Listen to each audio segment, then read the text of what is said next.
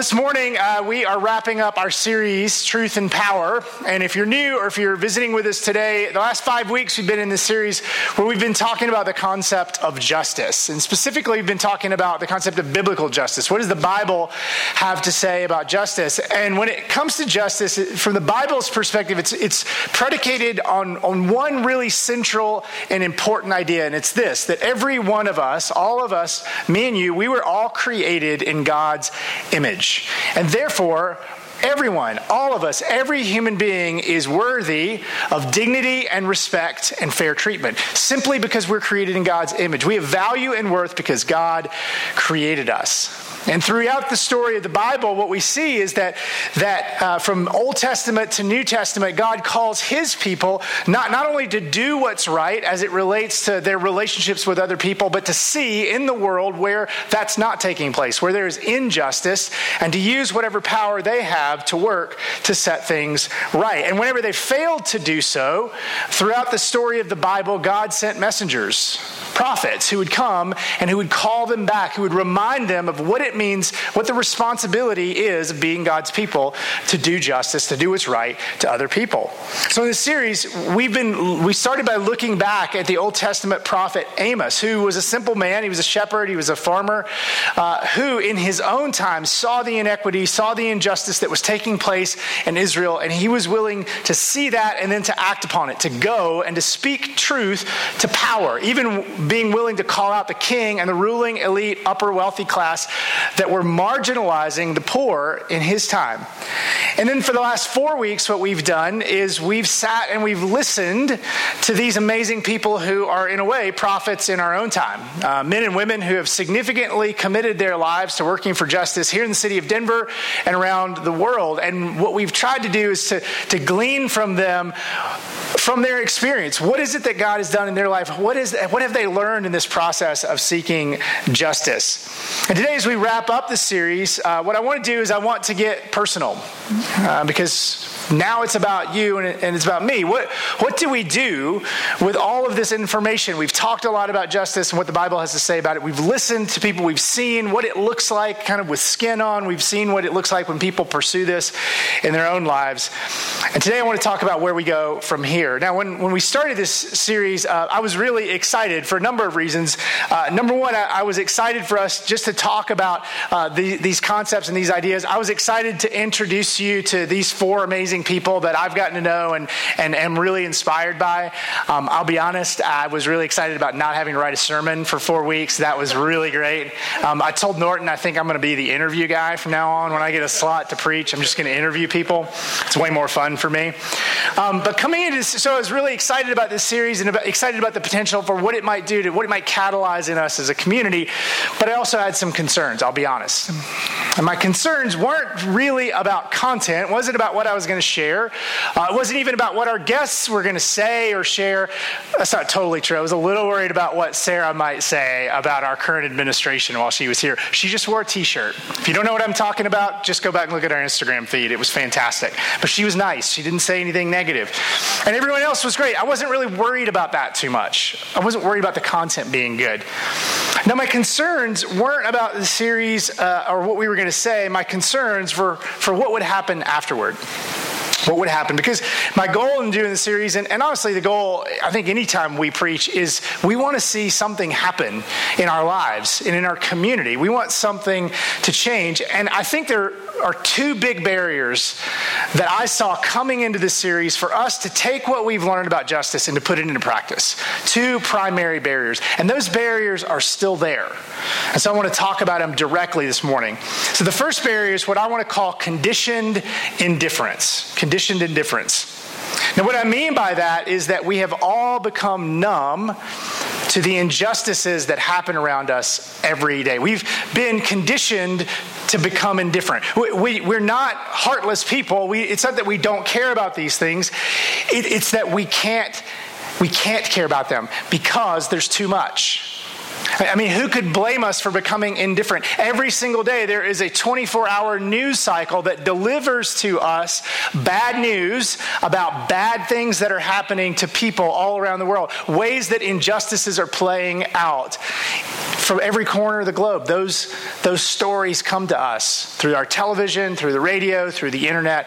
We're just inundated with them every day. And then now we have social media, so when we go into that, we see those same stories shared by our friends along with their commentary about what's going wrong, and that amps up a, a lot of the dialogue and a lot of our, our the rhetoric, rhetoric around it and adds tension and stress. And then, if that's not enough, social media also delivers to us all the stuff that the news would never talk about the pain and the injustice, the tragedy that befalls the people that, that you know and that I know or have ever known in our life that we're connected to in some way. And on and on and on it goes. We're just overwhelmed. It's too much for us to take in and actually engage with. There's a saying, some have credited it to Joseph Stalin, who once said, The death of one person, the death of an individual, is a tragedy. The death of a million people is a statistic. And that's what's happening to us is every day we are inundated, overwhelmed by these painful things that come at us, and we're just conditioned to become indifferent. And we tell ourselves that actually sometimes is also preceded by this conditioned helplessness. We, we feel like we can't do anything about it because often these things are impersonal, they're far away. And we feel like, what could I do? What, what possible part could I play? And so we feel helpless. And to, to disconnect from that, we just become indif- indifferent. We become numb to the things that are happening all around us. So we just scroll by. We just change the channel. We just try to put it out of our mind and go. And we have enough problems in our own life, right? So that conditioned indifference, I think, is a big barrier for us. The second barrier is somewhat related. I refer to it as the problem of vicarious participation. Vicarious participation refers to watching someone doing something and feeling like you're a part of it.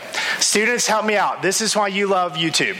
Because you can go on YouTube, isn't this true? Like you can go watch Dude Perfect do amazing tricks and that kind of stuff. My kids love Dude, Perfect. They do amazing things and you feel like you're right there with them. Or maybe for you it's video games. I, I didn't really get, I hadn't really gotten the whole concept of why kids watch other kids play video games on YouTube. Like, what's the point? But the thing is, like, these people are amazing at the games, and if you love the game, you feel like you're a part of it. You feel like you're doing that. But here's the thing vicarious participation makes you feel like you're doing something, but you're really not. You're watching someone else do something. You're actually not doing anything. And here's how this connects with us. The last four weeks, We've sat and listened to four amazing people, actually more than that, six amazing people talk about their work of justice. And it can feel like we were a part of that. I mean, I, my fear is that one of the barriers to us doing something is that we actually walk out and we feel like we're already doing something. Oh, it's so great that our church cares about justice. I'm so glad that we're doing something about justice. Are we? Are we? Or, or are we just listening to people talk? about justice. We can applaud ourselves for being engaged in doing justice, and all the while, if we're not compelled to go out and to do something ourselves, then I, I think we've missed the point. And here's why. Here's why I think this is so important. Because justice is integral to our faith, it's not in- incidental, it's not an optional add on to faith. And that's not my opinion. That's what the Bible teaches us is that, that justice, doing justice, righting the wrongs, being engaged in righting the wrongs that we see when people are treated in a way that doesn't honor their dignity and their worth and their value because they were created in the image of God. When we don't do something about that, we're actually failing in what God has called us to do. That's not my opinion. That's what the Bible says. And that's what I want to take a look at first today is to see where that comes from and to convince you that that's the case. So if you have your Bibles, we're going to go back uh, where we started to the, the book of Amos, to chapter 5 of Amos. Uh, if you're using the Bibles in your seats, we're going to be on page 640. We're also going to put these verses on the screen. Just a note, I chose to use uh, the message translation of the Bible for the verses on the screen, so it'll be a little different than the ones in your Bible, but I think you'll understand why. Uh, Eugene Peterson's message translation of the Bible uses modern day language, and sometimes it delivers a little bit better punch. So remember Amos, simple man, farmer, shepherd. In his own time, he sees the injustice that was happening around him, and he goes and speaks truth uh, to the power to the powers that were, to the king, and to the ruling class. But he also calls Israel out on how their religion had become disconnected from their practice, how their religion had actually been failing them because they were simply going through the motions. Look at what Amos says to the nation of Israel. This is, this is actually Amos speaking on behalf of God. So when we read this, it's God saying this to Israel. Starting in verse 21, we read, I can't stand your religious meetings. I'm fed up with your conferences and conventions. I want nothing to do with your religion projects, your pretentious slogans and goals. I'm sick of your fundraising schemes, your public relations and image making. I've had all I can take of your noisy ego music. When was the last time you sang to me? Do you know what I want? I want justice oceans of it. I want fairness, rivers of it. That's what I want. That's all that I want. So, speaking on God's behalf to the people of Israel, Amos tells them that their religion has actually become empty and devoid of meaning, that they're gathering together and they're going through the motions. They're doing all the things that from the outside looks faithful, but they've abandoned the things that are most central and most important to God's heart justice, mercy, doing righteousness. What is it that God wants? He wants them to actually live out their faith. The last verse there, again, it sounds different in the, the paraphrase that, that Eugene uses, but it's actually the same verse that we looked at early on that MLK used in his I Have a Dream speech. Remember this one? Amos 5.24. He says, Let justice roll on like a river, righteousness like a never failing stream. And we have a picture here. This is actually inscribed on the Civil Rights Memorial. God wants the people of Israel, He's telling them, I want you to do what's right. That's righteousness, to do what's right as God defines what's right. We talked about that Hebrew word, tzedakah. We want to do what's right. And God wants us, He wants His people, speaking to the people of Israel, He, he wants them to also do justice, mishpat. This is that word of seeing when things aren't the way they're supposed to be and working to correct them. And through Amos, God is telling Israel that without action, all of their religious ceremonies, all of their sentiments are worthless. And he's warning them that there are going to be consequences if they don't change. If you read through the whole book of Amos, what you see is this is not just idle calls to action. God says something terrible is going to happen. Judgment is coming to you if you don't do these things. Now, it's important for us to pause right there and ask this question Are Amos's directions to do justice and are his warnings and cautions and threats about judgment, are those for us too? Now, these are important questions to ask, and if you're not thinking them, you should be. When you come to the Bible, this is a really important thing to think about. When we come to the Bible, we have to ask the question is this for us? What does this mean for us? Because, see, the Bible is an amazing book full of timeless wisdom. But the Bible was written by real people in a real situation at a real time. Amos, in this case, one of the prophets, was writing to the nation of Israel during a specific time and a specific set of circumstances in history. So, does that still apply to us?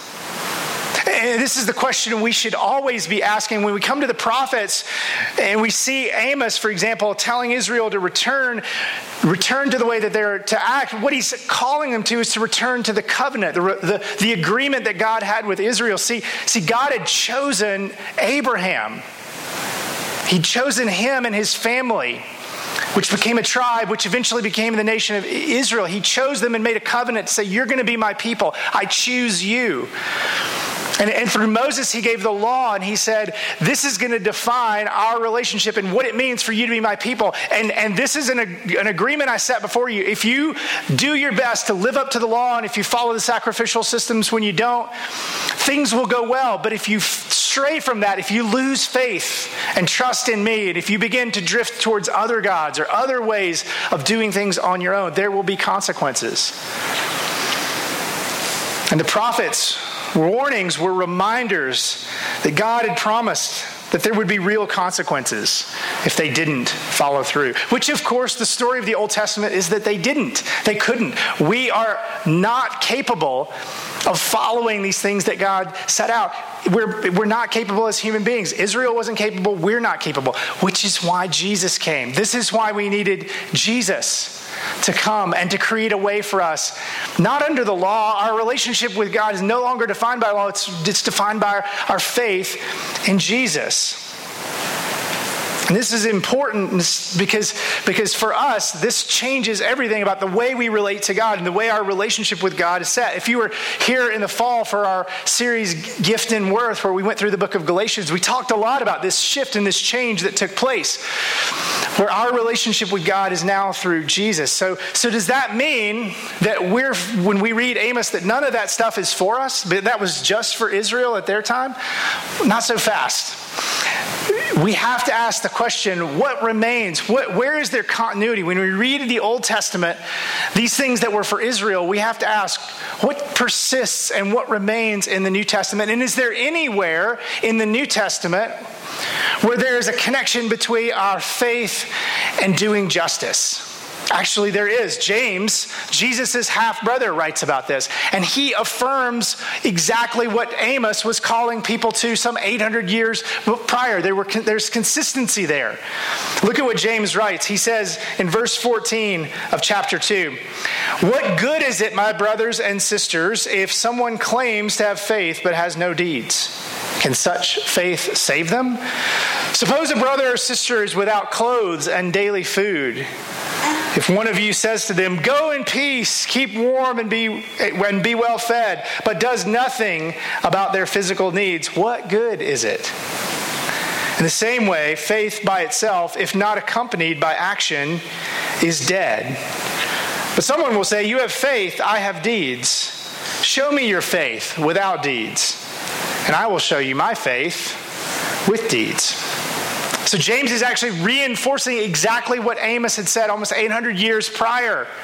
He's saying that our faith and our actions are intricately linked together, and he specifically uses doing justice, seeing someone who is in need and someone who is, is without food or without clothing, and simply saying, I'll pray for you is not enough. James says that we need to step in and to do something. We need to put our faith in action. In that example, he says you need to do something about it. You can't just ignore their need.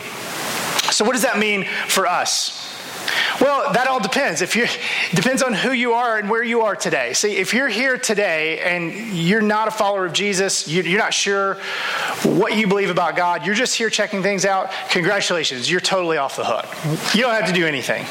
You, you can do whatever you want to do. Take this or leave it. I think it's important to, to consider, though, that that often one of the objectives, uh, uh objections about faith or about religion is that it's hollow or that it's empty. And I hope you see at least that our Bible calls us to put our faith into action. And so maybe if one of the barriers for you to coming to faith is that people who you've seen practicing faith are actually hypocritical, they don't do the things that they talk about, it's not the Bible's fault. It's not the faith's fault. It's the fault of those of us who practice it and don't live out the things that we say that we believe in. So that's for you. If you are here today, though, for the rest of us who would consider ourselves followers of Jesus, we have to do something about this. There's, there's no wiggle room here. When it comes to the issue of justice and what do we do to move into the world, and what do we do with all the information, all the things that we've heard the last four weeks, we have to do something with it. If our faith is genuine, genuine and we want to continue to grow in relationship with God, we have to move into areas of justice. As James said, if we have faith but do nothing about addressing the needs and the injustices in the world around us, what good is it? Our faith is dead, useless, lifeless. So, with the time that's left, I want to suggest uh, four things that I actually gleaned from listening to the four people that we had, or the, the four weeks pre- leading up to this, the six people who talked. There were four sort of themes or ideas that I want to share with you that I think can help guide us as we move forward, and some practical things that we can do to try to begin putting into practice and actually putting our faith to work as it relates to injustice. The first is this Pay attention. Pay attention. all of our guests described very naturally how the work that they were doing for justice flowed out of their story very naturally. They were paying attention to their life and something came in. I love Sarah's story of sitting at work and getting an email that was actually for her boss about a free trip to Mexico. And her thought was, I'm going to be laying on the beach in Mexico for a week, and she ended up in the desert in Arizona, basically, learning about immigration. And the people that she met there and the stories that she heard captured her heart. I, I think of Tom here from New Denver who went on a trip with his brother to Honduras and, and the people of Latin America and the stories that he heard, the needs that he saw captured his heart and he just kept taking those next steps. Everyone who shared with us had a story of paying attention to what was happening in the world around them, seeing a need and then beginning to move towards it. And we too have to push past our conditioned indifference to see the things that are happening in the lives of the people around us, to see that the things that are happening in our communities and our city, and be willing to be open to what God is pushing us towards doing. There's a quote that I love from Mother Teresa who said, If I look at the mass, I will never act. If I look at the one, I will. Simply saying, if we focus on these massive problems that are out in the world, we may not ever do anything, but if we take the time to get to know someone, or, or if something happens within our sphere of influence or our sphere of relationships, suddenly things shift and things change for us. Focus is key to being able to have an impact as it relates to justice. This is why at New Denver we only have one mission partner. We, we work with Guatemala. In the city, we try to focus on Joshua Station. It's not that we don't care about the other things that are happening in the world. You can't do everything. So focus. What is it that God might be calling you to do? It might be participating in Guatemala. It might be with Joshua Station. It might be with something else. You're grown adults. You can do whatever you want to do. You don't have to do what we, what we're as an organization doing. Do what God is calling you to do. What is it for you? What's catching your heart? What catches your attention that's happening in the world around you? And the next step is be prudent. Be prudent. Nearly all of our guests pointed out the need to be thoughtful and prudent before jumping to action. Now, they didn't word, use the word prudent, that's like an old person word. Um, but I think it's time for a revival of the word prudent. Prudence. Prudence is one of the four cardinal virtues. If you grew up Catholic, you've probably heard these before the four cardinal virtues. And cardinal has nothing to do with, with, uh, with the cardinals in the Catholic Church. It's come from the word cardo, which means hinge. It means that a good and virtuous life hinges on these four things. The first, the queen of all the virtues, is prudence. And then there's justice, and then there's temperance and forbearance. But prudence is the most important because it is the one that guides the other. Listen to how C.S. Lewis described prudence. He said, Prudence means practical common sense, taking the trouble to think out what you are doing and what is likely to come of it thinking through what you're thinking about doing and what might actually come of it. Jumping to action without prudence can sometimes make things worse. Our good intentions are not enough.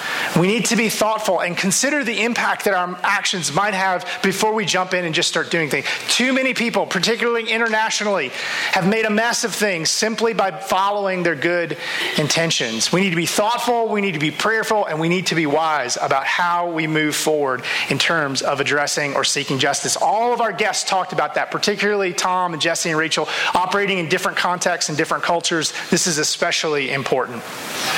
The third thing is after we have paid attention and found where God is leading us and we've thought it through, the next step is we need to do something. Do something. We need to actually do what James calls us to do, to put our faith in our, into action. If we believe that this is important, if, this, if we believe that this is something that our faith compels us to do, that it's integral as part of our faith, then we need to get involved personally. And guess what? This will look different for every single one of us because all of us here have different resources, different abilities, different strengths. We, we all have different amounts of time that we can commit to different things. And so each one of us will engage in difference. For some of you, that's going to be giving money. For some people, it's going to be giving your time. For some, it's going to be giving your voice or advocacy towards issues that you care about. But everybody, regardless of where you are, what God's put in your hand, what resources you have, everyone can do something. If you're here today and you, you don't know where to start, start somewhere. Be prudent, think it through, but eventually do something. The lie is that doing something isn't enough, that somehow or another we have to solve all the problems. That's not true. Each of our individual small contributions add up to something significant. All of us can make an impact. All of us have something to offer, but we have to do something. And the last one is this keep going. Keep going. Don't be satisfied or don't become complacent. Don't just check it off the list that, okay, I've done my justice thing, I've done my service thing, and then I'm done. Listening to all four of the, uh, of the weeks that when we had our guests, all, all of them had this common thread that they just kept following the next right step, and it changed. Sometimes there was a fork in the road, and they had to make a decision about what they wanted to do. And I'm not saying all of us are not going to end up committing our lives in such significant ways to pursuing justice, but the key is to not become complacent, to just keep going. If you're giving money to organizations that you care about, that's great. Money is good, money is helpful, money helps make things happen. But maybe consider how you can get involved personally how you can become personally involved and give of your time. That's actually, for most of us, an even greater valuable resource than our money. If you already are giving your time, maybe you're serving once or twice a month, maybe on the weekends for an hour or two here or there when it's convenient, maybe think about taking the next step and prioritizing service in a way that's a little bit more difficult, but a little bit more significant. Mentoring, tutoring, coaching, all of these things, there are multiple organizations that require people to commit more of their time on a more consistent basis. Maybe consider if that's something that you're willing to prioritize. We all prioritize in our schedules what's most important. Consider if that's something you might be able to do. And again, this is going to look different for all of us. There's no guilt or shame in this. Every person is going to have to wrestle through what their capabilities are. If you're here and you're, you're married and you've got young kids, there's a lot of you, you're probably not going to be a great volunteer over the next season of time because it's really hard to make time when you have little kids. But what happens when you're older, when your kids get older and suddenly you have more time, or maybe you're an empty nester? then we can reevaluate. Our life situation changes, and our commitment and our engagement, and even sometimes the organizations or causes that we commit to over time. The key is don't stop, don't become complacent, keep going. And then we need to make this a community experience. This should be something that we can all walk up to each other and openly talk about.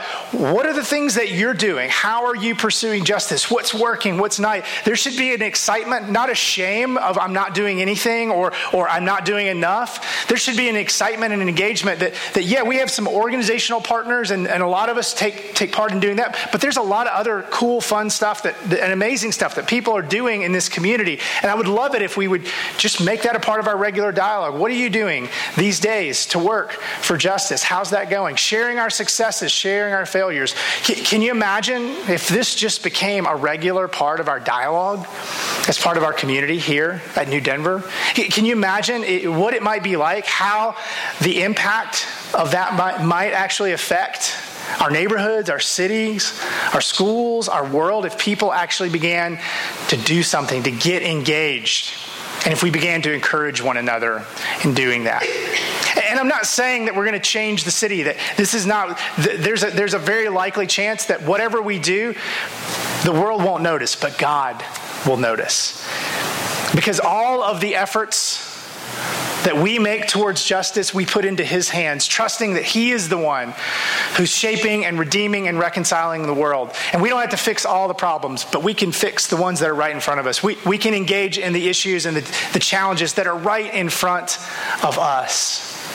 And if we do that, I believe that God will meet us and grow our faith in a way that He just doesn't otherwise.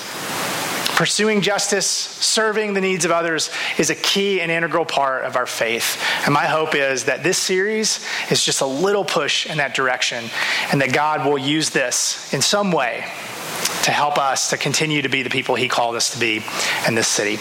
Let's pray as we close.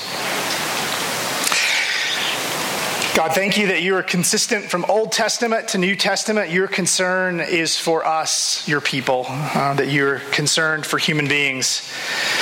You created us in your image, and you've created us um, with honor and dignity and, and we are deserving of being respected and treated well. And God, when we see situations in our world, sometimes it can feel overwhelming and we don't know where to start or what to do. Give us wisdom, God, um, to know the right direction or where to start. Give us that prudence, that, that wisdom to think through our actions and our steps and what it is that you want us to do.